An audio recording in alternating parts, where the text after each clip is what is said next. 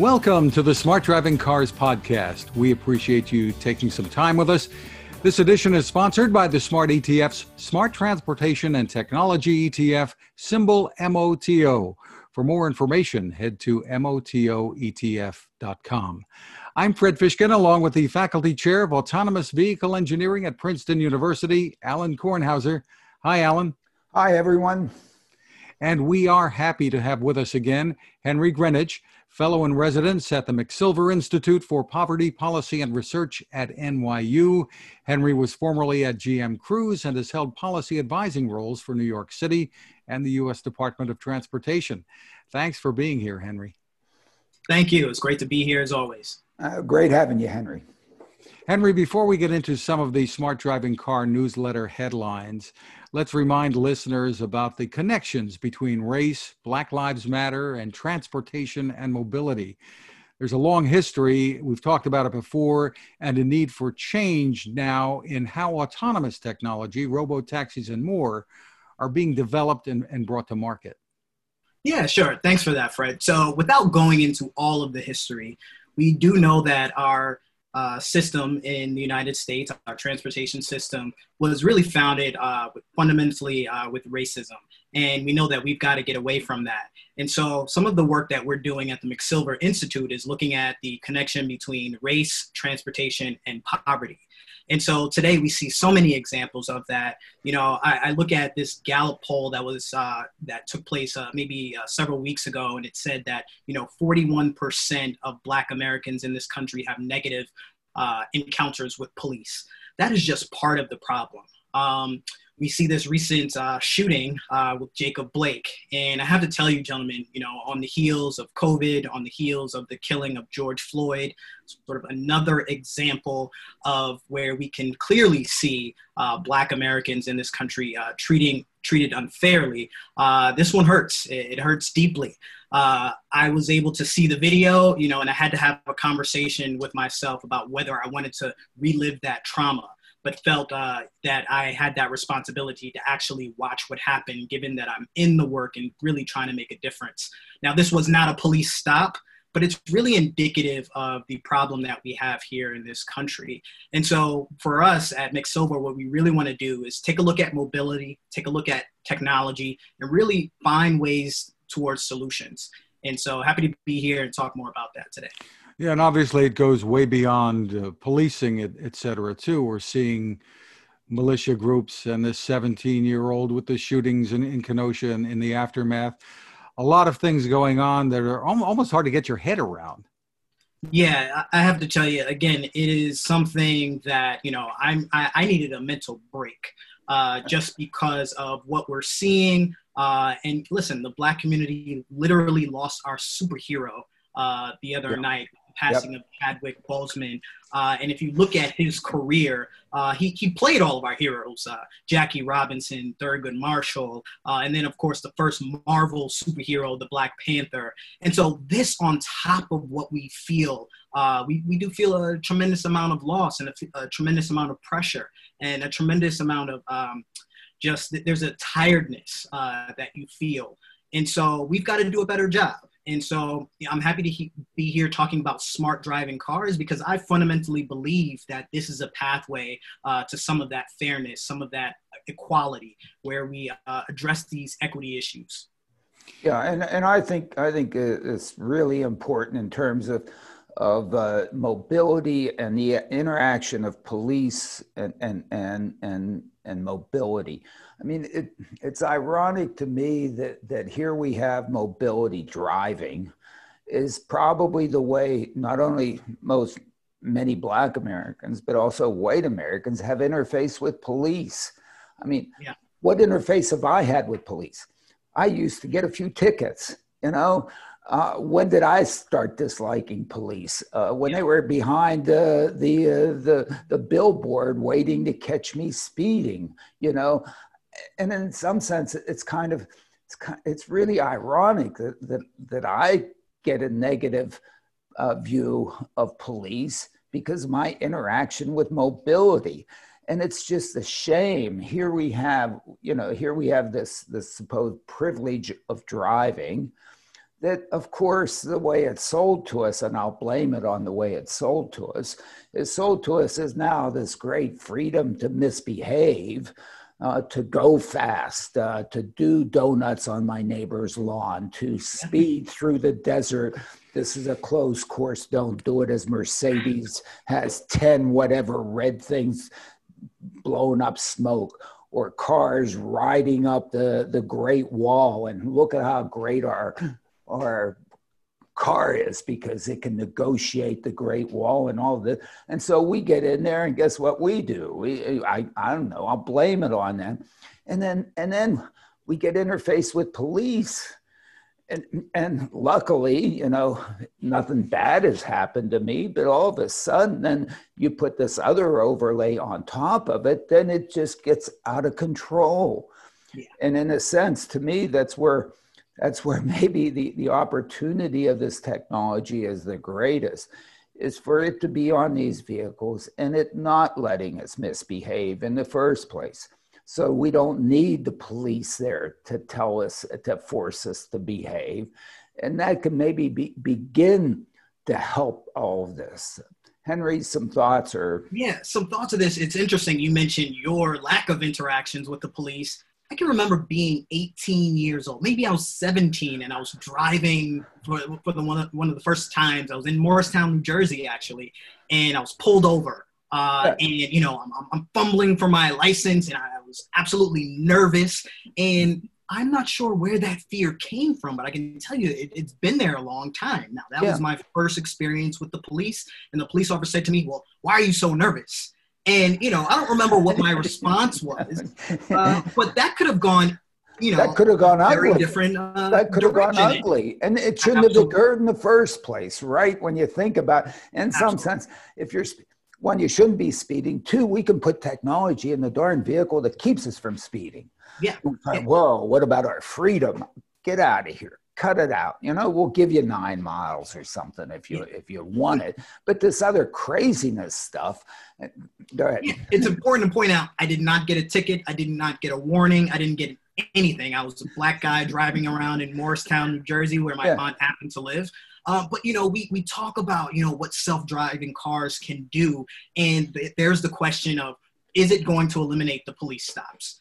I, I, don't know. I don't have an answer there, but I can tell you, I would, I wish that more companies were sort of out there exploring this issue. We know Waymo's put out their law enforcement engagement plan. I want to see more about that. What is this right. going to look like? And of course, how are we going to address algorithm, algorithmic bias? Is that going to play a part in police interaction moving forward? There are so many questions on this issue, but I am optimistic we can get things to a place that are much better than they are. Right. And, and I think, and also, I mean, why do we have people with guns like overseeing this a traffic uh, thing or a broken tail light? Really? You need somebody with a gun?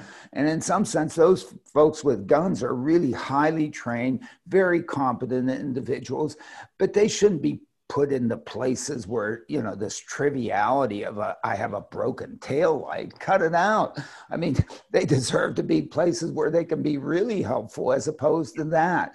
And and and you know, I don't know. Um, just seems to be that we should be there because all of a sudden, all this stuff then starts cascading. And you know, I've I've talked about this and maybe talked about it even with you, even here with the with the Princeton police, you know, what they do, they're driving down the road, they see a broken taillight, they check check the the, the license plate. Uh, the owner has a, has a warrant out for his or her arrest because why? Because they didn't pay the previous taillight broken thing.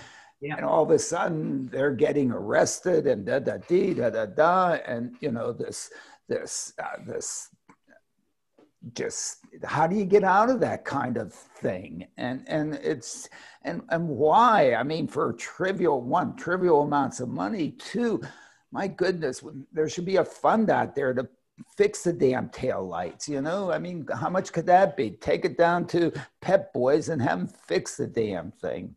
Yeah but you know alan you're talking about tail lights and yes we do see some of that the experience that i shared. I can tell you i was not speeding uh, yeah. I was driving in a neighborhood that well, I probably, you know, they probably didn't see a lot of people like me. in that neighborhood, and you know that's why I believe I was pulled over. You know, well, that that's that just ugly. The that's that that's just ugly. That of yeah. course there there's there's not an there's not an excuse in the world for that one. I mean, at least the tail light you might have a little bit of an excuse. Jeez, but I mean, it may but, be ugly, Alan, but I think uh, and Henry will corroborate. It's probably everyday experience. For, it is an everyday for young black males, especially. That was just the first. Um, now listen, I, have had several negative experiences. I will say I had a positive experience. Uh, my wife and I were traveling with our young child, and we pulled over so that she could nurse, and a police officer came by to check on us. But I got to tell you, I was pretty nervous. Okay. yeah, um, no, I don't blame you. Yeah, no, and and a lot of and and of course they do that, and they they'll they'll do that, and they'll they'll turn. So there are so many instances of positive. The problem is, is that we as I guess humans tend to remember the negative stuff much Absolutely. more than we remember the positive stuff. That's yeah. sorry, that's just the way we're I think we're wired. And boy, that negative stuff just keeps reverberating and reverberating and so, look, it's just I, ugly. I think here, you know, we have to figure out how to address the behavior of these police officers. They are there to protect us, and right, they course. should not be afraid of us. I got to tell you this also, you know, the laws have never really been on our side. And I'm talking about the side of Black Americans. You know, police officers have qualified immunity. Uh, they often feel as though they can go out there with a, with a, effectually a license to kill. And what I saw in this latest uh, shooting – you know, there were seven shots fired. You, you hit the guy four times in the back. It's almost as if you were dealing with someone who was not human, when in fact he was. He was a father and he was human. But it was almost as if there were there was no thought of the consequences of those actions, either his life or the life of the officer. Meaning that there was no thought about you know any kind of uh, discipline uh, and so we've got to get rid of qualified immunity. We've got to do better at training our police officers to, to not be afraid and to, to figure out how to handle those situations a lot better. Now, listen, some will say that, you know, this gentleman had a warrant. Well, I say, you know, the police officer didn't know that at the time. You know, some will say, well, that there was a knife in the vehicle. It was, it was on the floorboard. Well, the, the knife wasn't anywhere near uh, being a threat to the, the, the, officer. He wasn't in Im- imminent danger. And so you have situations like this that happen every day. Uh, what would we do if we did not have the cell phone and these videos that were able to capture what actually happens. You know, this was a police uh, department that is scheduled to get uh, cameras, but doesn't have body cameras yet, right? Uh, so we've got to get to the heart of it. We've got to fix the laws and we've got to fix the behavior. Yeah, well, the, certainly the cameras are, I think, are, are helping the situation because, uh, in fact, it just provides, uh, in some sense, the fundamental proof of what the heck was there, as opposed to somebody's memories or somebody putting something or whatever recollection and so on. I mean, it's uh, it's a good thing they're they're out there in some sense. Thank you, Apple, for the iPhone and everybody picking them up. They're taking a bunch of weird pictures with these things. They're taking a bunch of these. Here, I always thought that all the cell phone videos would would finally uh, show us aliens coming from the outer planets, and and instead of me saying, "Hey, I saw an alien last night," Bill, here it is. You know, of all these things, we have yet to see an alien, you know, seen a lot of other things that we wish we wouldn't have seen and, and, and so on. And we wish that we w- wouldn't have happened, but, but, the aliens and the Loch Ness monster, somehow, where are they? they have I think if, if you look hard enough online, you'll find those alien videos. Oh, I, I, the federal government has released footage of the Air Force and the Navy pilots, uh, and who knows what they experienced. Uh, yeah, there, no, there, are videos, Alan, for. Yeah, yeah, yeah, yeah, I know. I'm, I go, luckily, I don't go searching for those things because as we know, we can find anything we want on the internet. I mean, it's just no thank you. so my question, you know, is what can we do? What can right. this self-driving car industry do? You've got Waymo who, who took the first step. They're out there. I don't know how much work has been done since. Uh, but this has got to be something that these companies are looking uh, looking at, especially the robo taxi companies. Right, and and, and Henry, uh, you know, you've helped us out a little bit uh, so far in Trenton, and want more help with you. I mean, I, I'm I've sort of, at least from my own point of view, see Trenton as as the, the key place to try to do this. It's a it's a smaller community it's not a big city it's uh, you know the streets are not streets that are really tough people don't travel fast there are no you know it's not a nice thing that you've got to go to do 90 miles an hour to provide somebody mobility and and and to really go in there and and figure out and and really do what the what does the technology have to have to be so that it is really appreciated and serves the community. And so the community has to come in and, and, and tell the, the Waymos, the, the Uber automateds or the GM cruises or whatever, this is what would be good for us. This is what we would, would cherish and, and, and help protect and, and embrace and then go out and do that. And, and, I guess, you know, my feeling is, is that's all one needs to do because, because you have an opportunity to do this at such affordable price because it can scale. And once it scales, the price is going to plummet, or not the price, the cost of doing this plummets. And if the cost plummets, that you can price it at a point that is that is affordable and make money because of scale okay? You don't have to make a lot on one you can make a little bit on a lot and that should keep everybody happy no? I mean well that's the question. Can we keep everybody happy? So well, what you just touched on is yeah. the, the, the point that you know that we've had this conversation before, and I, I always talk about the importance of the community engagement piece. And so I'm about to make some of the engineers not happy when I say this, but it's no longer just about how good your technology is. It's also about how you how you communicate your, your, your public policy and how you engage with the community. And in order to uh, effectively address uh, some of the systemic issues in Trenton, you've got to go out there. You have to have some very honest conversations with the residents of Trenton. You need to have folks who understand the culture and some of the issues on the inside so that they can figure out ways to uh, authentically message uh, what we are trying to achieve with this technology and, and, and why it's affordable and why they should trust it. And then if we're coming back to the, the law enforcement and police interaction thing, uh, that's a whole nother set of issues because again, you've got black Americans who, you know, for the many of them feel that the police are after them, no matter if they've done something wrong or not. And so how do you get this service to sort of um, address some of those issues and, and build that trust? The answer is it takes time. Uh, yep. And it takes people that are reflective of, of, that community on the inside participating in the process. And we don't really see that, uh, not in a way that's going to be effective just yet. Well, I agree with you 100%. That, you know, the technology, as far as I'm concerned, is essentially there it's essentially safe enough. It's essentially good enough. The issue is is how do you take that and make it relevant and make it safe and make it appreciated by the community? Because it's the community that's going to consume it. It is for them. It's not for the designers. Oh yeah hey yeah we got the thing to work and go around make a left turn right turn stop and boat great. But what about you know what what is it actually delivering to the customer and the community is the customer and it has to become not customer focused on that end. And where, where does law enforcement fit in?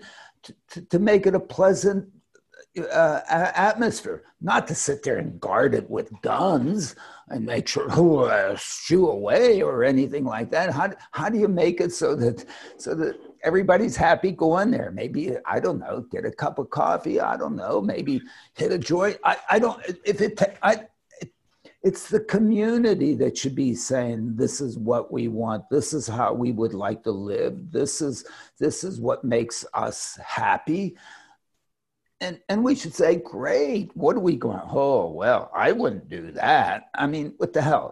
What made me god on that sense? I mean come well, on. right right now i think most people in the communities have no idea what this offers, what the experience would be like. So that's the communication part of it that I think you're talking, both of you were Yeah. talking about. I think the messaging hasn't been clear. When we talk about some of the benefits, right, we understand that there's long term sustainability benefits. Well, what does that mean? Oh, uh, reduction in greenhouse gas emissions. Oh, well, what does that mean?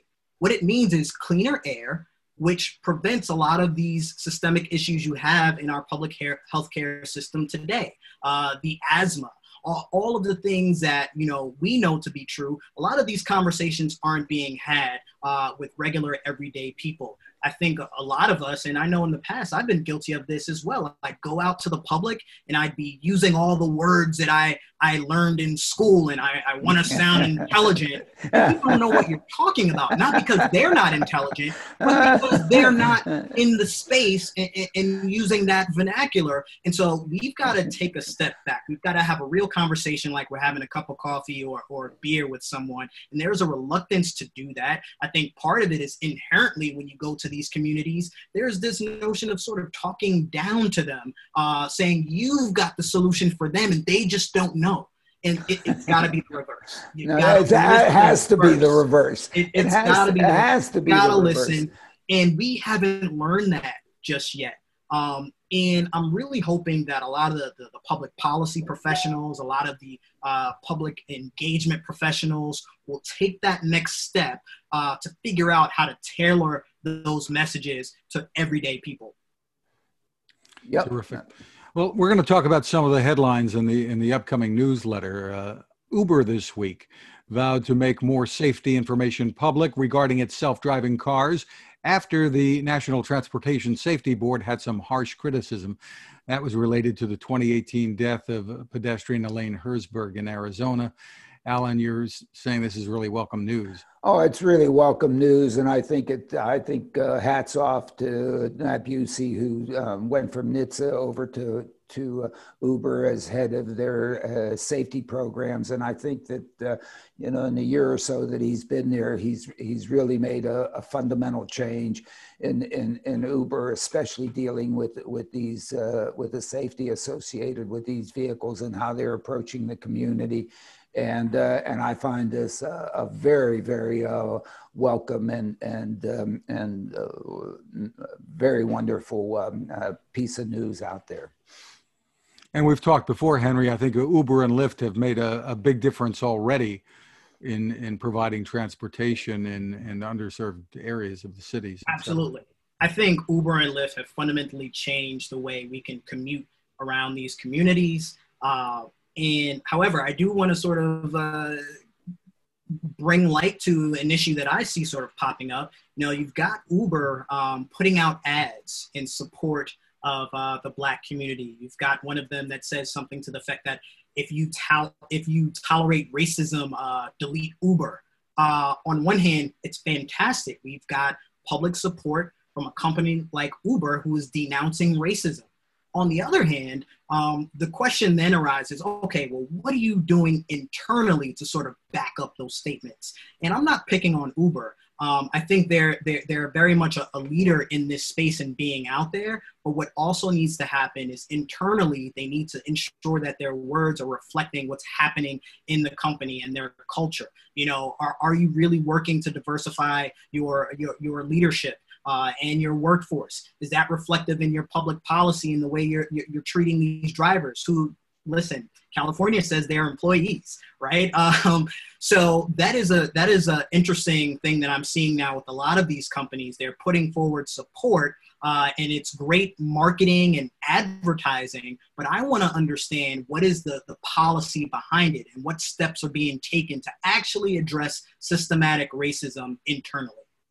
Yeah, well, I mean, not to argue the Uber case very, very much, but I, I think that in terms of of, of what the driverless initiative uh, uh, can do for Uber can really help them is that it can it can let them have their drivers and almost be employees uh, to serve mobility for those who can afford the driver and have the drivers earn a, a good living wage and, and, and have a good occupation and, and um, not put any of them out of work. Where the driverless piece comes in is it allows them to scale so they then can provide mobility to anybody, including the Black community, if not particularly the Black community, and provide it very, very affordably. Why? Because they, you don't have the burden of having the driver earn a living wage and not be a slave in doing it. Your slave is is is is Nvidia chips or something like that, you know. And I guess we've said to hell. I mean, we're we're going to make those suckers do all our work for us. Great, and then you can deliver the mobility uh, to the to the community who can most benefit from it and deliver it affordably so that they're happy with it. And Uber can be happy as hell making whatever money, having their stock prices go to wherever and so on and so forth. And I, that's that's how I see it evolving. And and and what I really like about what Nat has, has done at, at Uber is that you know he's really the, the, the safety piece is uh, you know they have the opportunity to go out there and lead that now hopefully their technology is good enough to go, you know, leapfrog uh, GM and, and Cruise and, and Waymo and whatever and go out there. But this allows them to, to really scale. You know, you, there are only so many people you can get as drivers, maybe enough to do 1% of the trips. You can't get them to do that for 10% of the trips uh, unless you, I mean, there's nobody willing to work that, that many right. people willing to work that cheaply to provide affordable affordability to 10% of the trips. The only way you can get there is through technology. And who get, who gets who gets laid off? And in, in many of those situations, it's me, who's been driving myself for free. you know, of course I drive myself for free. So here, okay. here's where I got to stop you out. Here's yeah, where okay. I got to stop. Go, go ahead, stop me, please. And I, I was with you. Yeah. I was with you. So yeah. in order for companies like Uber and Lyft to, to, to achieve profitability long term, they've got to go driverless. We know that. Uh, right. We know it, it, it's the key to everything because labor is their biggest cost. However, in doing so, right, and getting to that point, the question is how are they going to communicate that effectively? You know, the issue with Black Americans and self driving cars is this notion that the technology is going to take away jobs. If you look at who's driving these Ubers, it is Black and Brown people. And yeah, so right. now, how are you going to communicate to them that you're going driverless uh, because it benefits everyone to do so? That is the conversation that is probably not happening right now. If it is, I'm not aware of it. Uh, but that's the conversation that needs to happen. Why that's important, and it can't be just that you just want to be profitable. You know, Black Americans have been tossed aside and, and, and discarded so many times. Now, is Uber and Lyft just another technology that will do the same to this group of people? That is the fundamental question that many are asking but they, they, they fail to sort of realize the things that you're talking about. That's a conversation that needs to happen. Yeah, and and and I and I, I guess I don't present it correctly, or I don't present. I continue to believe that not one Uber driver gets unemployed by this, by the driverless, because you're always going to have a mix. You, the, the, some people will always want and be able to afford a driver. And in fact, what Uber and Lyft have done is they've made that affordability number come down because before it had you had to pay for a taxi and it was hard and whatever and now it's easy and so on and and and, and so those there'll still be calls for a driver they'll still be there but the new trips all the other stuff all the other uh, need to get, get my hair done, need to go to church, need to go to, to, to, to a playground, need to, need to go to, go to work by the people who couldn't afford a, a, a chauffeur or even a cheap Uber driver can now get that through driverless. And they've been introduced to that kind of mobility because of what Uber and Lyft have done to this point. And in some sense, oppressing the driver and getting some people out there to work at much lower wages than what they should have been asked to work at. And, and so I think we've gotten a taste, or we, I think the community has gotten a taste of that mobility, and that's great. Now, if they can even provide more of that at a more affordable price with the w- driverless, and let the drivers drivers you know serve the rich folks in Princeton. I don't know. I mean, you know, the, yeah. that, that's that's the way I know how to say that, how to do that correctly. Is where need help from you, need help from the community, need need help from everybody to say, you know, is this is this really something uh, good that can happen here? And of course, Henry Henry's point about the the hiring in the corporate offices at Uber and other places as well, obviously, is really valid. Yeah, but, uh, yeah the, but but Uber corporate offices have changed drastically. Luckily, I mean, what what the heck was the company like before? You know, I mean, it was, you know. Uh, right. swashbuckling. We're going out there, you know, you know, lawyer up. You know, we're taking. I mean, I think the lawyer up stuff is. I think it's done, um, and I think it's it's much more looking to the community, and and and I think that's that's uh, uh, they need to be praised for that. And and and look, they've they've done, I think, wonders for the community. And and all the d- data that I've seen that's been released of individual trips of where they are, the kind of trips they they they they, they make and talking to, to, to drivers and the kind of people that, that they carry and, and, and, and so on. And, and they serve, I think they've done, they've, they've done more for mobility in in the poorer communities than than normal they transit systems have done. I think. I mean, that's my perception on certainly had a, a, an impact. What I think is though they, they can't stop. There's still much work to be done. There, uh, so absolutely. Only, there's still much work to be done. Uh, you, you can't sort of stop and, and sort of enjoy the fruits of the previous You've got to yeah. continue because yeah. it's too important not to. Right. Another headline to, to hit on here Voyage, which has been providing autonomous shuttle transportation in retirement communities in Florida and California, has announced the G3, its next generation robo taxi. Uh, CEO Oliver Cameron, who we, we hope is going to be with us fairly soon, says it's half the cost of the G2, designed to drive without the need for anyone behind the wheel, without requiring a safety driver and is ready to thrive in a COVID 19 world. They're testing UVC lighting sterilization in these vehicles. And the G3 is being tested on the road in San Jose with production vehicles arriving next year. It sounds pretty significant. Yeah, yeah, I think you know they've been moving along, and uh, they've focused on the senior community, which is which is a good community to focus on, and uh, you know they're they're maybe not as well funded as, as some of the others, but uh, but uh, Cameron has been making uh, excellent progress. Hopefully, this does get to a point in which you can do much of this without a safety driver or without an attendant. Again, not to unemploy folks; it's the scale you can't scale if you're going to if you're going to require more labor than is currently being used. I mean i i, I just don't see where you find the people.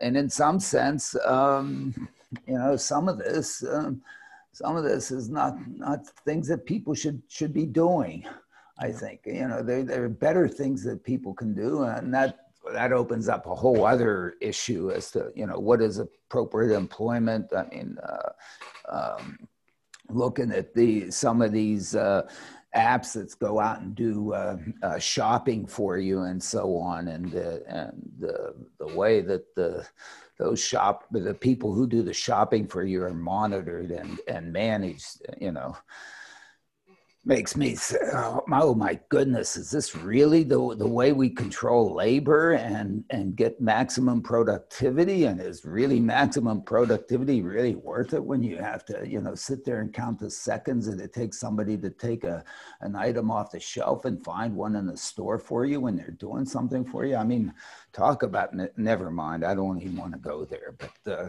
that's a, yeah, and very often the shoppers uh, who are at home, the people who are who are buying, they don't want that person rushing. That one, they want that person who's filling the supermarket cart to be a little careful about what they're buying.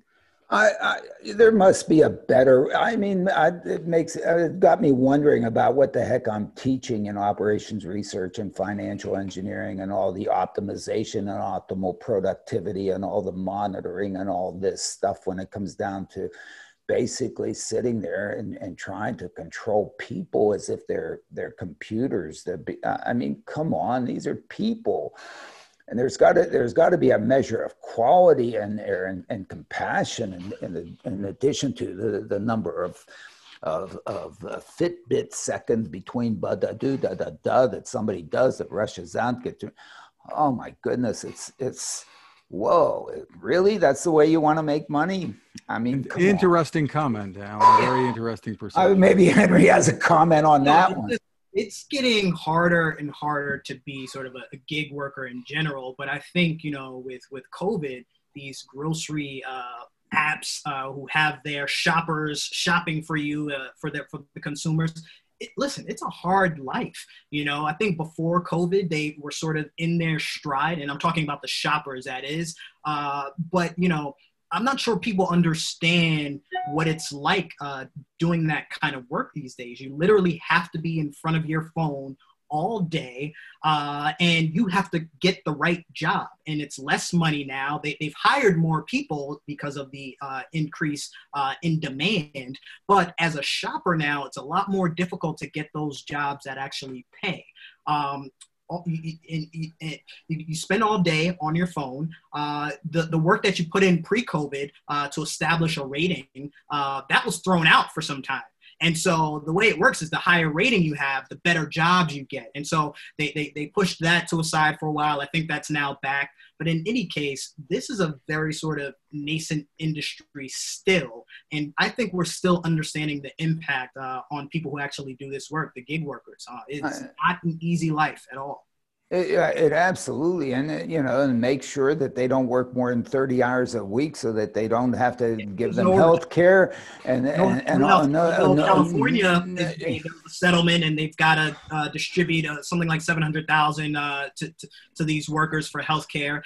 But you know, now they're asking for hazard pay and, and things like that. It, it's a tough life. It's a tough life to earn minimum wage out of this, and and to be there. I mean, if you look at it. it Uh, Listen, I mean, we're, we're, we're, we're, slaves treated that badly. I, I, mean, sorry to have that thought in my mind, Henry, but that thought crosses my mind. I mean, I mean, a whole lot worse, I think, Alan. But, but I guess so. But damn it, it seems like you're this damn app is sitting there, and you gotta and and you gotta sit there and toe the line. You yeah. gotta toe the line. You don't toe the line, you get whacked. Yeah. Holy hell! Um, I don't know. I, I am so fortunate where I happen to be. I told Elizabeth, man, I am such a happy camper of where I am because because to to feed my family, I have to do that. Oh my! I mean, what the hell? Uh, well, come look, on. Like I said, I before mean, COVID, I think this was very lucrative for many but it's gotten more and more difficult and the company hasn't helped with that. They've so for instance one, one of the companies uh, i think uh, washington d.c is suing them because for a time they replaced uh, the, the ability to tip with a service fee that went directly back to the company. So the you know customers are thinking that if they they, they, they accept this service fee that it's going directly to the to the to the gig worker or the shopper. When that was not the case it was going directly back to the company. And so it goes back to my point. It's no longer about how great your technology is. Your technology has to be good, but it's it, it's where you are from a public public policy perspective, how you treat your uh, workers and how you treat the general public at large. And I think that's going to become more and more important for these companies. We'll continue in just a moment, but this is a good time to remind you about our sponsor, the Smart ETF's Smart Transportation and Technology ETF, symbol MOTO. To get more information, head to MOTOETF.com. And on the website, we should point out it's a good idea to read the white paper there that's titled The Smart Transportation Revolution. It's under the Insights and News tab. Great information there to help you make informed decisions about investing you may know ETFs can be a good way to spread risk with investments and focus on a particular category of stocks. The site again is motoetf.com. Alan Ford, Bosch, and Bedrock this week announced an automated valet parking garage in Detroit. In the newsletter, you're pretty outspoken on this one. There's a political comment. I mean, come on. Really? This is what we're developing this technology for to park a car? I mean, come on. Never mind. From IEEE Spectrum comes a posting from GM's Cruise, a company that uh, Henry's very familiar with. It's headlined Self Driving Cars Learn to Read the Body Language of People on the Street. They've hired game developers to work on this, training the vehicle systems to understand gestures. Interesting. Well, of course. I mean, they have to understand gestures, but. Uh, but some of this you have to you have to really ask a question. You know, one of the key examples is is that they show somebody in a work zone holding up a stop sign with their hand up. Okay? The reason why the stop sign doesn't work is because we as humans don't don't react to stop signs. We want to see a hand. Guess what? Any algorithm is going to re, is going to see that stop sign. It's going to stop. It doesn't need the hand out there too. Okay. So in fact, the gesture is really for us, not the uh, uh, automated system. And so, why the automated system should even look for the hand out there, it's great. It's going to get a PhD dissertation on the shelf. Anyway, I just think some of these things, yes, there are some situations. In fact, yes, you do want, and you do want to have the ability to have the uh, what the intention of a pedestrian is going to be and the body language of a pedestrian out there and, and what that pedestrian is about to do, the more anticipation you can do with that one, yes. Okay, so there is some some possible really good work here. But some of this is, you know, come on, man. I don't know. Where, where, who, who makes up this stuff?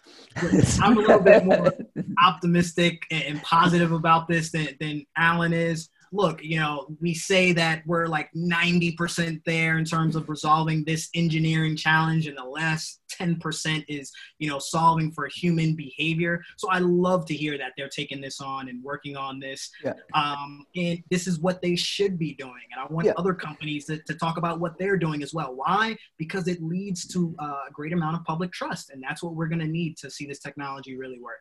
Yeah, I, I agree with that too. So, but yeah.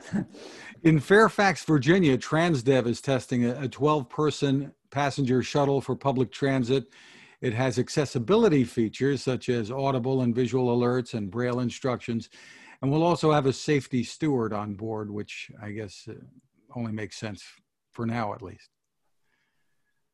I our, li- our listeners can't our listeners can't hear you yawning. I know. I, uh, yeah, I guess the listeners can't hear. I'm yawning. I, we're we're more than halfway through 2020. This is a headline, and it's going to have a, a, a an attendant on board and probably you know uh, they won't get it to a point that they can pull the attendant out. So after the, the money dries up it's going to disappear. That's all the farther we are. I, I don't know. I you know it's nice to see some of these things. We've got to get started. I'm not sure. Darn it we i don't know what happened to us uh, you somehow want, you, want to, you want to move it further along faster and well, there's, not I, much, I, there's not much advantage if you have a safety driver in there over existing systems where shuttles have a have a driver then right? Is well that that's what i i mean if you can't make it affordable then what do we have to do? Be out there with our hands on? Do you know how much money the new york mta is asking washington for just to run the subway? Okay I mean, an enormous amount of money. And we're now going to put another system out there for which we have another handout that we need another handout from Washington. We're, I guess we just print it, the hell with it. But darn it, we've got to get the real value of this thing is the potential for affordability, the potential to take a technology that is that that has Moore's law associated with it. Why is Moore's law so fundamentally important? Is because when it scales and as it scales, it gets better and cheaper. Okay, that's why are we, why, I don't know, why are we at least not completely in chaos right now is because we've had some amount of technology out there who's come in and, and allowed us to do these Zoom sessions, is allowing colleges and, and grade schools to open this fall, is allowing this technology to go that has kept the market up so it keeps all the whatever you know happy. And and and i guess has has also helped the logistics systems make sure that there's some amount of food on the shelves. And and we've been able to get through this but it's but it's technology that's done it for us. And it's allowed a lot of people to basically become unemployed and still maybe get some money why? Because this thing is apparently generating the cash that is keeping the whole darn thing afloat. Well, that's great. You know, if we only need 2% of the people to produce all the food for everybody to eat, then my goodness, maybe, you know, uh, many of us really can stay home and be fed. And there's nothing wrong with that. And in fact, the society should even move to that and let the people do something that they're happy doing as opposed to, I got to sit there and watch my app and do the and five, you know, maybe we take care of people because we have the, because the technology allows us to take care of people. But let's get to the point of taking care of people. Long time ago, we took people out of the, the, the, the grade crossing at railroad tracks. You know, there used to be, I guess, two guys there putting up and down the thing, and they got they had lifetime work, and they just put up and then we decide, you know, or or you know, taking tolls on the New Jersey Turnpike. I guess that's a good job. But my goodness, if we put technology in there, collect the tolls, and say those people, hey, go do go do something creative. We'll give you the money for it. We're collecting the money anyway technology is creating it shift it over to them. Let them do something something they like. We may have the opportunity to do that but it really requires that technology. And and i think the technology is to say look if we look at a human let's figure out what each human in wherever that human is what they would like to do. And let's get in the position to let them do that. I don't know maybe that's that's too weird or something or hey or maybe you know i've been sitting here in princeton too damn long you know this is hmm. this is the beginning of my 49th year here so you know and the professor i talk about being in a bubble too long and having no perception of what the hell is going on in the real world. That's me how you cram 49 years of teaching into 39 years of existing of life. on the planet? No, 38, 38. My last birthday was my 38th. I'm going, I'm, I'm, I went up to 39. Now I'm going down, you know, I mean, what the hell? Ah, that's because I'm living on borrowed time, as we all know. So, you know, I'm, I'm living on house money. Some Tesla headlines to talk about quickly, Alan. Uh, Tesla driver on autopilot uh, in North Carolina admitted to watching a movie on his phone, crashed his Model S into a police car that, that was stopped on, on the roadway. Uh, no one was hurt here, but you had some comments on this. Yeah, well, look, I mean, we all know the automated emergency braking system has to work with stationary objects in the lane ahead when they appear. Okay. All right. Apparently, Daimler has a system that works. At least they demonstrated. So if you if you have the money to go out and buy a 2020 uh, S class, you can get it on there so that if you're following somebody and that somebody moves out of the changes lane because what there's a there's a Kornhauser standing there ready to stop you. That the car following all of a sudden now sees a stationary object and doesn't say, "Oh, oh, that's a tree I can pass under," or "That's a that's a overpass I can pass under." Uh, let me just forget about it and now begins to stop. That's what they have to do. So that's probably what happened in this case. It happens all the time. You're following somebody, you're nicely following with your with your um, with your intelligent cruise control, and all of a sudden they move out of the way. Now you're not following anybody, but there's oh, whoa, and I can't disregard that. It's what happened to Uber with Elaine Herzberg. It's what happened to Tesla with Joshua Brown. Happening again. You know, fix the damn thing. or recall, or have NHTSA go in there and recall all the damn vehicles. That would get Elon to fix it. Another Tesla headline the five for one stock split that takes effect uh, tomorrow, I think. The share price climbed well over $2,000 in the interim. Tesla passing the market value of Walmart. Yeah, what are you going to do? I'm so glad I didn't short them at 400, 300, 200. I'm so glad. I'm so happy. I'm so depressed. I didn't buy them at 1400. Never mind. I'm the worst investor in the world. So, and Elon Musk Smart. is saying, yeah, go, go ahead. Musk is saying it won't, it may not be long before you can control or summon the, the Tesla just with your mind. Uh, he demonstrated the progress Neuralink is making at the at the end of this past week. It's a device implanted into the skull, electrodes going into the brain. He says it has the potential to cure blindness, paralysis, memory issues, almost anything else you can think of, it seems, and possibly lead to brain to brain communications, not to mention brain to Tesla communication. Uh, they've got a demo online. They showed this working in pigs. And Musk says the goal is to help of the of doing all this was to recruit more smart people to come and work for the company. So he did this whole thing live online and the videos online and hey look when you're hot you're hot you know i mean out there elon is he he's got his soapbox and and he's got the snake oil and man the guy is like going nuts and, and he's got more you know, rockets going up today too i think to, oh today, uh, today yeah. today's another launch oh my goodness two, two, two or it. three launches today i think oh, actually oh, i mean you know the guy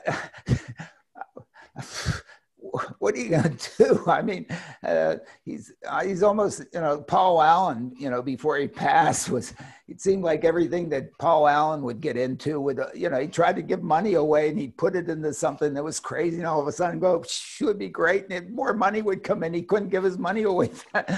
Um, uh, you know, I guess I don't know. When you're hot, you're hot, and when you're not, like me, uh, uh, no. Hey, look, I have nothing to complain about. Look, I get to be on with Henry and with Fred. I mean, I have a great time. Henry, Henry, I don't know if you saw this. I mean, they have a, a robotic. They have a, a robot that does the surgery that drills the hole into the skull so it's done precisely and implants the wires that they, they don't allow the human surgeon to touch this.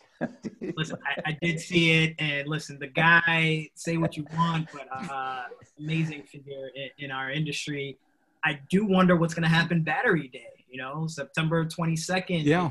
got battery day. They're saying there may be some impacts to the stock or not. Some think that the, the stock is going to continue to go up without popping yet. Um, others think battery day is really going to be the, the, the, telling sign. Who knows? Uh, I'm glad I didn't short as well. that, that's, that's later in, in September.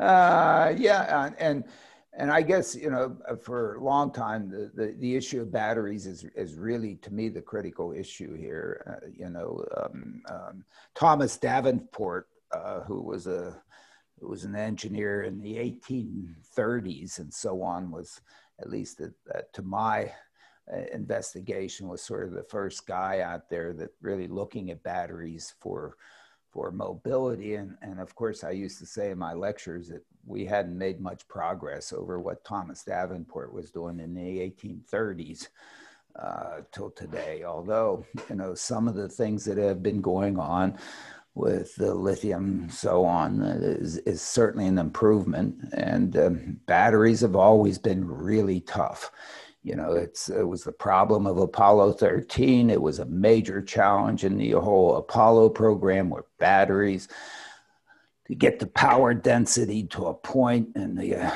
and the rechargeability to a cycle mm, type that that in fact uh, you know can can be productive has been really tough.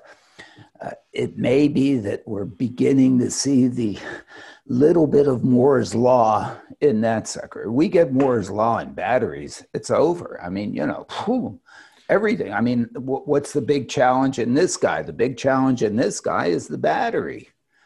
Okay.